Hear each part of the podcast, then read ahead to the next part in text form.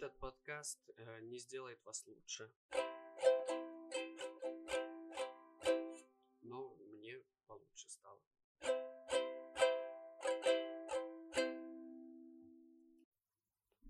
Здравствуйте, дамы и господа. В эфире еженедельный импровизационный подкаст «Недовольный роман». Подкаст, в котором я рассказываю про вещи, которые вызвали во мне недовольство, тревожность, озадаченность или просто какую-то неприятную эмоцию, с которую, которую нужно проработать и проговорить. Возможно, даже не эмоцию, возможно, я просто почесал недовольно голову и сказал, что-то что как-то это не то. Это что-то как-то вообще не так. Этот подкаст не является руководством для жизни, просто пересказывает мою. Он, ну, это, ну, совершенно ни к чему и никого. И ничего. Это вторая серия первого сезона. И перед тем, как озвучить тему, я расскажу вам историю. История достаточно простая и очень прозаическая. Я лежал. Что может быть лучше? Э, лежание вообще тревожности не вызывает. Но я лежал. И кое-что в моем лежании вызвало во мне тревожность. Телефон в руке. В телефоне был открыт Инстаграм. В Инстаграме был открыт Рилс. Рилсы, рилсы, рилсы, рилсы. Иногда мне кажется, что люди специально делают рилсы, чтобы подсадить других людей на тревожную иглу, чтобы не было ни одной секунды жизни, чтобы ты не испытывал тревожность. И вот какой это был рилс. Рилс, который мне в лицо говорит, ты свою жизнь срешь. Ты вообще, ты так, как ты ее живешь, так жизнь жить нельзя. Но есть решение. Мы сейчас возьмем и расскажем тебе, что из жизни нужно исключить, и что из жизни нужно убрать совсем, а что нужно вот чуть-чуть убавить, и что добавить, чтобы твоя жизнь была наполнена смыслом, продуктивностью, счастьем, и ты никогда не был недоволен. Тема сегодняшнего выпуска – дофаминовое голодание, а точнее инструкторы дофаминового голодания – во-первых, формат этих рилсов всегда такой, что, вы замечали, это не просто рилсы. Это как будто выдержки из каких-то шоу, и ты такой, но раз люди говорят это на шоу, значит они обладают какой, каким-то весом. Хухры-мухры кого на шоу не позовут. И они специально так это оформляют. И ты потом читаешь, и они... Что? Что? Давайте, давайте с самого начала. Дофаминовое голодание как концепция. Прикол. Э, есть люди, которые этим промышляют, которым это нравится, которым это дает силы и цели, и продуктивность. Ноль вопросов. Как вам нравится, так и живите. Вообще все, что, все, что дает людям свободу и какое-то желание что-то делать, пожалуйста. Но когда люди, которые преисполнились непонятно чем, начинают рассказывать тебе, как жить твою жизнь, ты думаешь, да идите вы нахуй. Можно я спокойно жизнь свою поживу? Зачем вы мне об этом говорите? Для чего вы мне это говорите? Что советовали инструкторы в моем рилсе? Давайте, что убрать они советуют? Они советуют убрать такие вещи, как э, скроллинг и свайпинг. Молодежно, молодежно. Нужно молодежность убрать из своей жизни, видимо. И заменить э, скроллинг, бесполезный скроллинг, через который я нашел их рилсы. Это уже, это уже лицемерие. Они запускают рекламу там, против чего они борются. Международные капиталистические корпорации рилсомейкеров. Я обращаюсь к вам. Какого хуя? Ищите другой канал рекламы. Для чего вам этот? Если вы боретесь против этого, боритесь против этого. Вы ведете себя не по-человечески. Вы должны были бороться со злом, а не примкнуть к нему. Это какой-то абсурд. Итак, они говорят, избавьтесь от микроскроллинга и добавьте в свою жизнь микролернинг. Очень маленький лернинг. Это, знаете, всякие эти геймифицированные штуки по улучшению внимания, памяти, языков и так далее и тому подобное. И, ну, э, у меня, у меня очень много претензий. Если скроллинг отвлекает внимание, правильно? э, главная проблема скроллинга не в том, что ты себя плохо чувствуешь, а в том, что оно отвлекает внимание, что оно рассеивается, и ты не можешь сосредоточиться на чем-то одном. И люди предлагают убрать мне вот это рассеивание внимания и поменять его на рассеивание внимания, где еще мой мозг страдает. То есть, а что изменится? Я стану прям супер умнее? Или что? Э, или от того, что я запомню, какие цвета были на картинке до того, как они перевернутся, я стану вот этим вот мнемотехником, у которого в голове все по полочкам разложено. Ну, я не Шерлок Холмс, я Рома. И как бы мне кажется, что такие вещи не особо помогают. Но с этим еще можно бороться. То есть, ну, когда ты меняешь одну вредную привычку на вредную привычку, но с каким-то бенефитом, окей, окей, что-то в этом есть. Но далее в списке были абсолютно непонятные мне вещи, типа греховность. Кто определяет мою греховность? А, рилсомейкеры. Вы? Вы решите, что я нагрешил или кто? Ну ладно, это тоже хорошо. Мы уберем там, типа, уныние каким-то образом. Э, чревоугодие тоже можно убрать. Все это можно убрать. Но главная вещь, которая меня вывела из себя, это одиночество. Они серьезно говорят, уберите из своей жизни одиночество, и вам станет жить гораздо-гораздо лучше. Э, бу-бу-бу. А я одиночество выбрал? Ну, если бы я мог его из жизни своей убрать, я бы с ним вот был? вот прямо вот сидел, не вот это комфортное одиночество, когда твои соседи уезжают на пять дней, и ты сидишь в своей квартире один и радуешься жизни, а вот это вот ментальное одиночество, когда ты думаешь, да вроде много людей вокруг, но время от времени я чувствую себя так хуево, что я не могу понять от чего. Мне каким образом это надо из себя достать? Сходи к психотерапевту. Я пиздец ходил. Но ну, уходит и возвращается, уходит и возвращается, уходит и опять, знаете что, знаете что потом? Опять возвращается. И вместо одиночества мне предлагают добавить э, fresh friendships. Fresh friendships. Мне кажется, что я готов э, свою жизнь прожить э, в скроллинге лишь бы не было смолтоков, если честно, иногда мне так кажется. Каждый новый смолток в моей жизни мне подсказывает, что ну, ни одно, ни одно новое знакомство, как будто ни один новый друг не стоит вот этого разговора, где ты говоришь «привет», и тебе говорят «привет», и ты говоришь «работа», и тебе говорят «работа», и ты говоришь «погода», и тебе отвечают «погода», и ты говоришь ну, совсем. А тебе говорят, ну да, да. И тебе потом жить с этим разговором. Ты его ни из как из своей жизни не достанешь.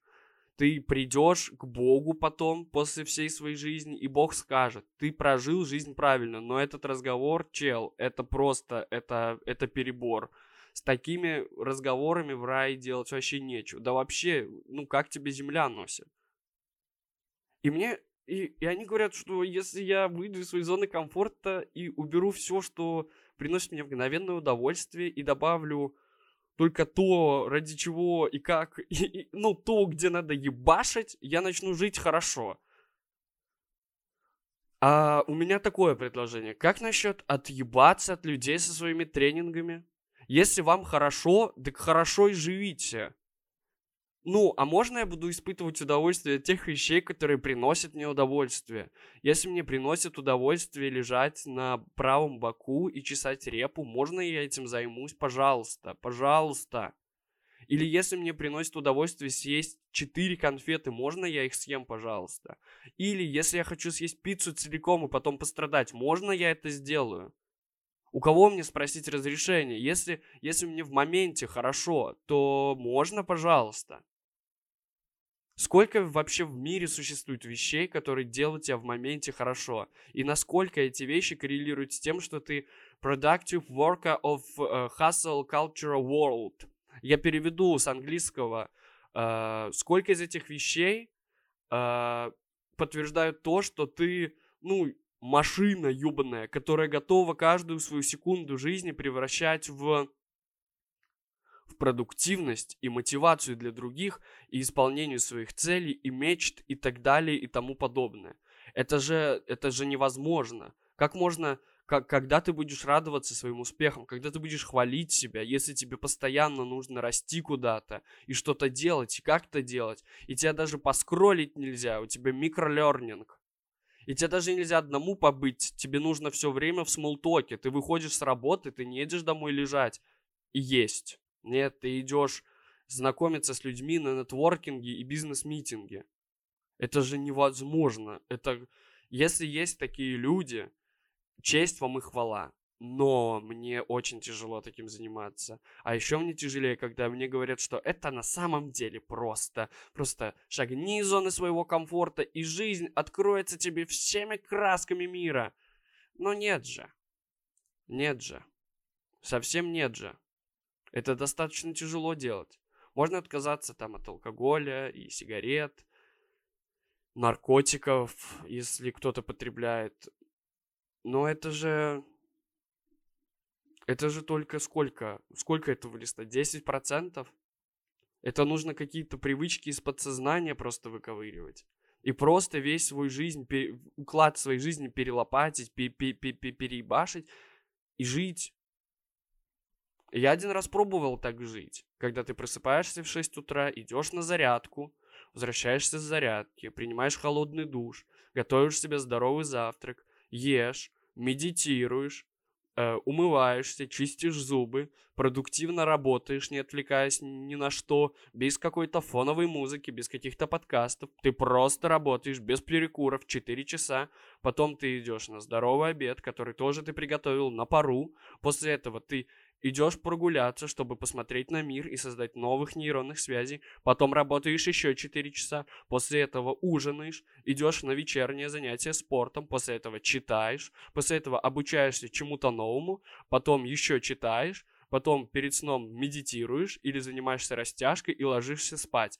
Ты живешь так три дня, и все, что ты хочешь сделать после этого, это сдохнуть нахуй. Потому что у тебя времени не хватает ни на что. Ты настолько... Ты вроде живешь правильно. Ты в свою жизнь просто миллион вот этих нутриинтригентов и витаминов посыпаешься, обсыпаешься ими. Но после всего этого, на четвертый день такой жизни, ты думаешь, а чё если вот Че, если моему организму всего хватает, и мой мозг функционирует, и я в продуктивности, я настолько уставший и не хочу от жизни ничего. Ни одной радости жизни я не хочу. Вы хотите вот, чтобы вот так вот все было, вы, э, рилсомейкеры? Официальное обращение к вам, рилсомейкеры. И дофаминного голодателя. Я считаю как, э, если в жизни что-то есть, оно и есть. Пусть в жизнь все приходит натурально. Если ты Хочешь что-то поделать, да поделай. Если оно пришло в твою жизнь, значит это место в твоей жизни, значит ты это заслужил. Если тебе промыли голову мировые корпорации, убедили тебя в том, что тебе нужно и шоколад, значит ты живешь в таком обществе, где корпорации промывают людям головы. Если тебе это не нравится, запакуй чемодан, улети на острова, где корпорациям до тебя не добраться. Но пока ты живешь в своем пузыре, в своем кругу, ну, пузырь, дело такое, вы надували мыльные пузыри. Ты же, когда в него дуешь, и он летит, ты думаешь, это самая красивая вещь на свете, а потом он лопается перед твоими глазами, тебе глаза щипят. Вы хотите, чтобы вам глаза щипало? Я бы не хотел. Я бы просто не хотел, чтобы мне щипало глаза. Потому что после этого обычно ты все равно надуешь новый пузырь. Мыльные пузыри так работают. Это слишком весело, чтобы остановиться на одном щипателе глаз. И чем больше этих мыльных пузырей полетит и лопнет, чем больше у тебя будут чипать глаза. А можно полететь, опять же, в какое-то место, где надувают эти огромные мыльные пузыри, в которые человек может стать. Или в Антарктиду, где они замерзают. Или под водой их надувать. Но пока ты находишься в обществе, в котором поощряется надувание мыльных пузырей,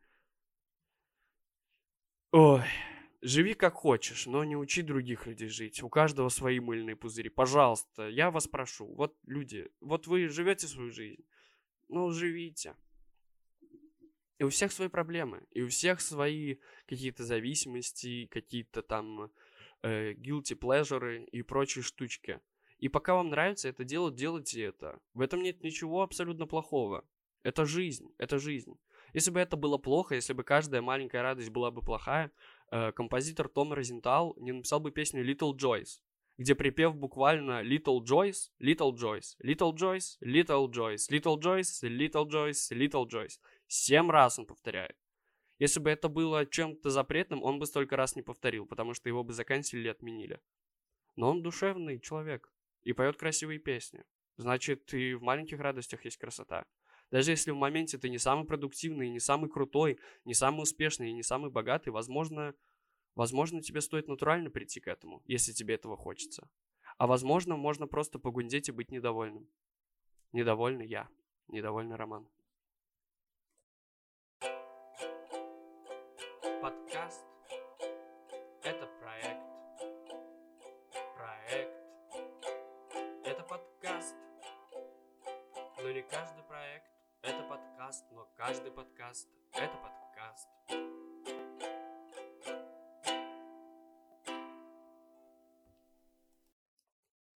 А мы продолжаем. И по сложившейся традиции Вторая часть подкаста посвящена какому-то высказыванию, будь то поговорка, пословица, афоризм или натуральное высказывание. Все высказывания, поговорки и пословицы, которые фигурируют в этом подкасте, берутся не просто так в моей голове. И я не читаю книгу, пословицы и поговорки мира, чтобы найти там что-то, за что можно зацепиться. Я делаю гораздо проще, если вам интересно знать, откуда они все. У всех у нас э, есть потребность в колыбельной правильно? Кто-то засыпает в тишине, кто-то под пение птиц, кто-то под уроки истории от Тамары Дельман, а кто-то включает на ютубе видео все пословицы и поговорки мира и слушает их. Как это влияет на сон? Э, твой сон становится более глубоким, мудренным, замысловатым, витиеватым, и ты, ну, познаешь мудрости через такое вот вливание в свою жизнь.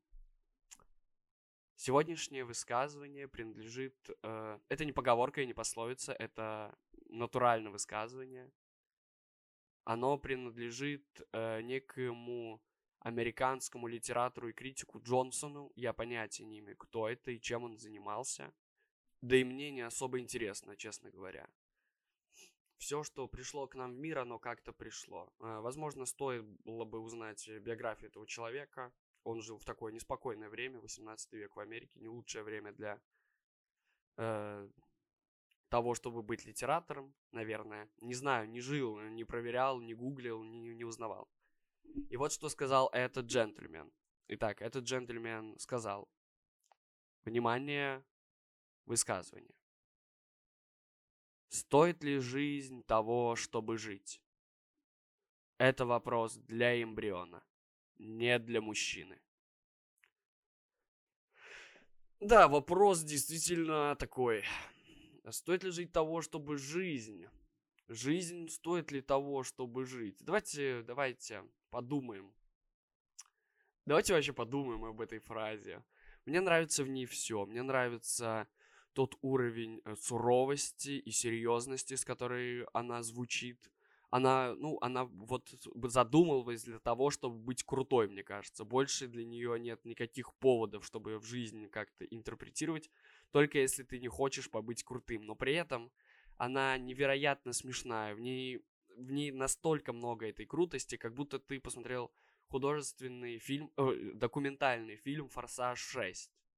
И тебе сразу хочется добавить вот этой крутости вообще во всем. Но давайте разберемся, что эта фраза вообще может значить. Стоит ли жизнь того, чтобы жить? Это вопрос. Это вопрос не только для эмбриона, это вопрос для всех живых существ, которые понимают концепцию вопроса. Если вопрос задается, если ты слышишь предложение с вопросительной интонацией и с такой закорючкой в конце, скорее всего, это вопрос. И неважно, ты мужчина или эмбрион, скорее всего, это просто вопрос. То есть тут уже маленькая неувязочка есть. Я понимаю, что этим хотел сказать господин Джонсон. Мне кажется, он хотел сказать, что э, взрослый человек... Вообще, мне кажется, что она немного неправильно интерпретирована. И за счет того, что в английском слово man означает взрослый человек, давайте ее интерпретировать как э, стоит ли жизнь того, чтобы жить, это вопрос для эмбриона, а не для взрослого человека. Хотя, учитывая, в какое время он жил, скорее всего, может, он и сказал для мужчин, но я не хочу к этому привязываться. Ну, просто когда он говорит, это вопрос для эмбриона, не для мужчины.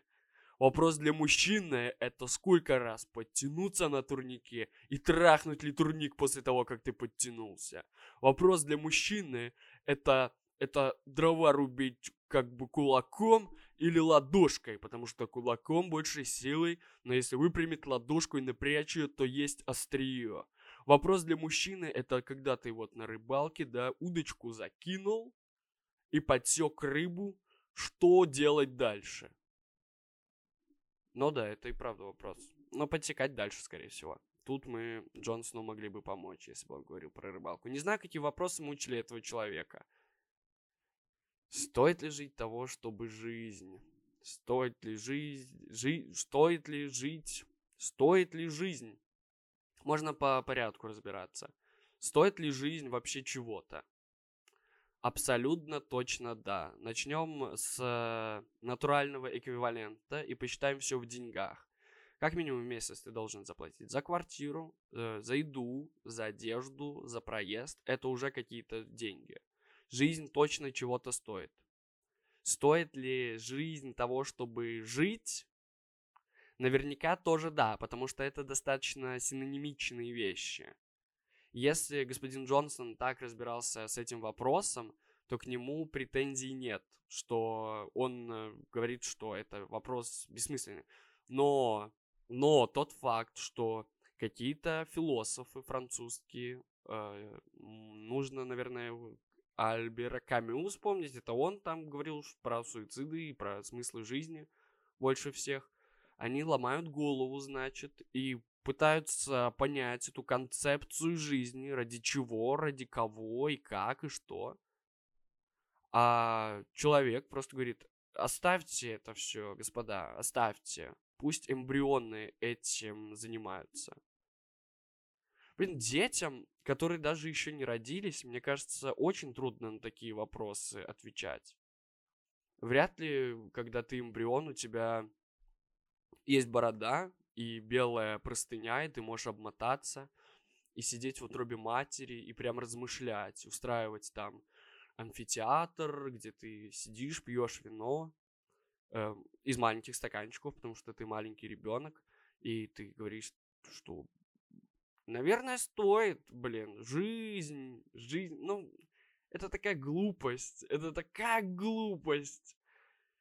Ой, но, но с другой стороны, дети, они же все лучше воспринимают, лучше понимают. Ты когда ребенок, у тебя еще голова не захламлена вот этими всеми влияниями, ты еще ничего не читал, ничего не проходил, на тебя еще никто не воздействовал, и ты можешь как будто четче сформулировать, жизнь вообще стоит или нет. С этой точки зрения, да, с этой точки зрения все понятней. Но опять же, опять же, фраза звучит так, как будто чел просто хотел показать, что он крутой. Ему сказали, придумай какую-нибудь тупую, но крутую фразу одновременно. Все мы знаем, да, что все фразы и вообще все явления в мире делятся на круто и тупо. И, видимо, человеку сказали, а попробуй совместить, чтобы было и круто, и тупо. И человек сказал вот это вот. Вопрос для эмбриона не для мужчины. Да, концепция вопросов о смысле жизни вообще... Вообще она может очень далеко увести. Очень далеко она может увести, конечно. И, скорее всего, ковыряясь в этой тематике, ты и правда станешь очень недовольным. Потому что, ну, жизнь — это как минимум единственное, ну, единственное что-то, что дается тебе просто так. Ты для этого не прилагаешь никаких усилий. Как мы знаем, бесплатный сыр только в мышеловке. Таким образом, таким образом мы можем сформулировать мысль, что существование – это та еще мышеловка, а жизнь – это сыр. И ты мышь в этой истории. Тебе нужно взять этот сыр. И ты идешь за этим сыром, и мышеловка тебя убивает. Потому что существование всегда приближает к тебе к концу. Получается, стоит ли жизнь того, чтобы жить, это вопрос для мыши, а не для взрослого человека. Но у мышей, кроме мышеловок, еще очень много других врагов. Э, сыр может охранять кот Том. Э, это вообще страшное дело. Он и сковородкой может тебя пиздануть, а может и с крыши скинуть. А может быть сыр это он лежит в холодильнике, и чтобы его добраться, тебе нужно прочитать книгу, посмотреть телевизор, попасть в Париж, залезть на голову к чуваку какому-нибудь, чтобы он дотянулся до этого сыра. И, и то, когда ты все это сделал, тебе как будто сыр уже и не важен. Ты настолько уже во всей этой истории, ты управляешь рестораном. Мишленовский критик в восторге от того, что делаешь. Твое, твоя карьера, твое увлечение для тебя стали важнее концепции жизни как таковой. Ты в течении плывешь. А возможно, ты просто жирная мышь, которая выступает в амбаре с рэпом и поет «Мистер Бумбастик». Э, и тебе, кстати, тоже сыр тогда вообще не нужен. Ты настолько жирная и хорошая мышь, что ты уже все понял. Ты абсолютно гедонист. Ты сыры эти просто поглощаешь. У тебя нету сыра жизни, сыра смерти. У тебя просто сыр. Ты взял этот сыр и в себя, как концепцию даже больше. А, все перечисленные мыши в данной истории это субкультурные отсылки. Э, ссылка на них будет в описаниях. Это э, я думаю, вы и сами можете разгадать всех известных мышей. Ну, в мире не так много известных мышей, чтобы, чтобы не, ну, не понять, откуда они. Вот, ну и в этой концепции, да, получается, мы э, весь смысл существования отдаем просто мышам на растерзание. А мыши уже сами решат, э, жить нам или не жить. Хорошо, кстати, да, что этот чел не жил в одно время с э, Шекспиром. И он не пришел на его выступление, на Гамлета, где чел говорит, э, жить или не жить, быть или не быть. И этот крикун встает и говорит, это не вопрос, это не вопрос, давай нормальный вопрос задавай. Или, кстати, возможно, первоначально так и было, жить или не жить. Встал чел, крикнул, это не вопрос. Он такой, быть или не быть? И чел такой, да. Вот это да, вот это меня устраивает. Быть, не быть. Это уже другой разговор. Поэтому да, фраза абсолютно странная. Казалось бы, кому как не взрослым людям думать о концепции жизни. Потому что в повседневности, э, понятно, ну, я бы понял, если бы он просто, понимаете, был экономистом там или политиком или шахтером, которому нужно вот просто работать и которому, у которого цель жизни э, связана с работой и с тем, чтобы делать общество лучше. Но ты литературный критик, ты буквально все, что делаешь, это читаешь книги, где люди пытаются донести что-то нематериальное, облачить это в материальную форму, выдать за искусство и дотронуться до вот этого сакрального, до смысла жизни, до смысла бытия. Ты говоришь, это не вопрос, это не вопрос. Вопрос, вопрос в другом. Вопрос в том, сколько ты можешь назвать футболистов, которые играли за сборную Испании на Евро в 2008 году. Вот это вот вопрос. А жить, не жить, ты бы это, ты бы не пиздел тут с такими вопросами. Мы тут вообще серьезные вещи обсуждаем. Вот я представляю, что литераторы должны примерно так свои речи строить, чтобы генерировать подобные фразы. Приколисты, конечно, абсолютные приколисты. Вот. Э, почему меня эта фраза делает недовольным? Э, все очень просто. Как будто в этой фразе, особенно в ее русской интерпретации, слишком много э, токсичной мускулинности, если вы понимаете, о чем я. Э, когда тебе нужно отмести все свои проблемы по поводу переживания, все, все, все, всю глубину своей личности, все вот это, что ты не можешь просто объяснить, и тебе плохо от того, что это есть, но ты с этим никак не можешь взаимодействовать. И тебе говорят, просто все это убери, это надо было в детстве думать, что ты как хочешь. Сейчас ты взрослый человек, и сейчас тебе нужно взять себя в руки и пойти. Ты не должен думать, стоит ли жизнь того, чтобы жить. Ты должен думать, сколько стоит жизнь в деньгах. Ты должен думать, как эту жизнь схватить за хвост, чтобы она не убежала. Ты должен думать, а как эта жизнь, э, как эта жизнь, так вот ее мне вот вывернуть, чтобы она э, смотрела только на меня в окружении других таких же людей, чтобы именно я был центром этой жизни. Э, по-моему, это не ок. По-моему, в этом есть что-то совершенно неправильное. Как считаете? А, блин, я все время забываю, что я тут один, мне иногда кажется, что я разговариваю прям, прям с вами, понимаете? Но это риторический вопрос. Я прекрасно понимаю, что, что жизнь стоит того, чтобы жить. Но тут вопрос, а что такое жизнь? А что такое жить? Жизнь жить, не сено жать.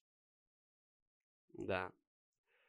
Да, вот такая вот, вот такая вот э, мудрость, э, наконец, потому что жито жать – это одно, а жить жизнь – это совершенно другое. Это сложно, но очень-очень интересно, а иногда недовольно. Больно. Недовольно роман.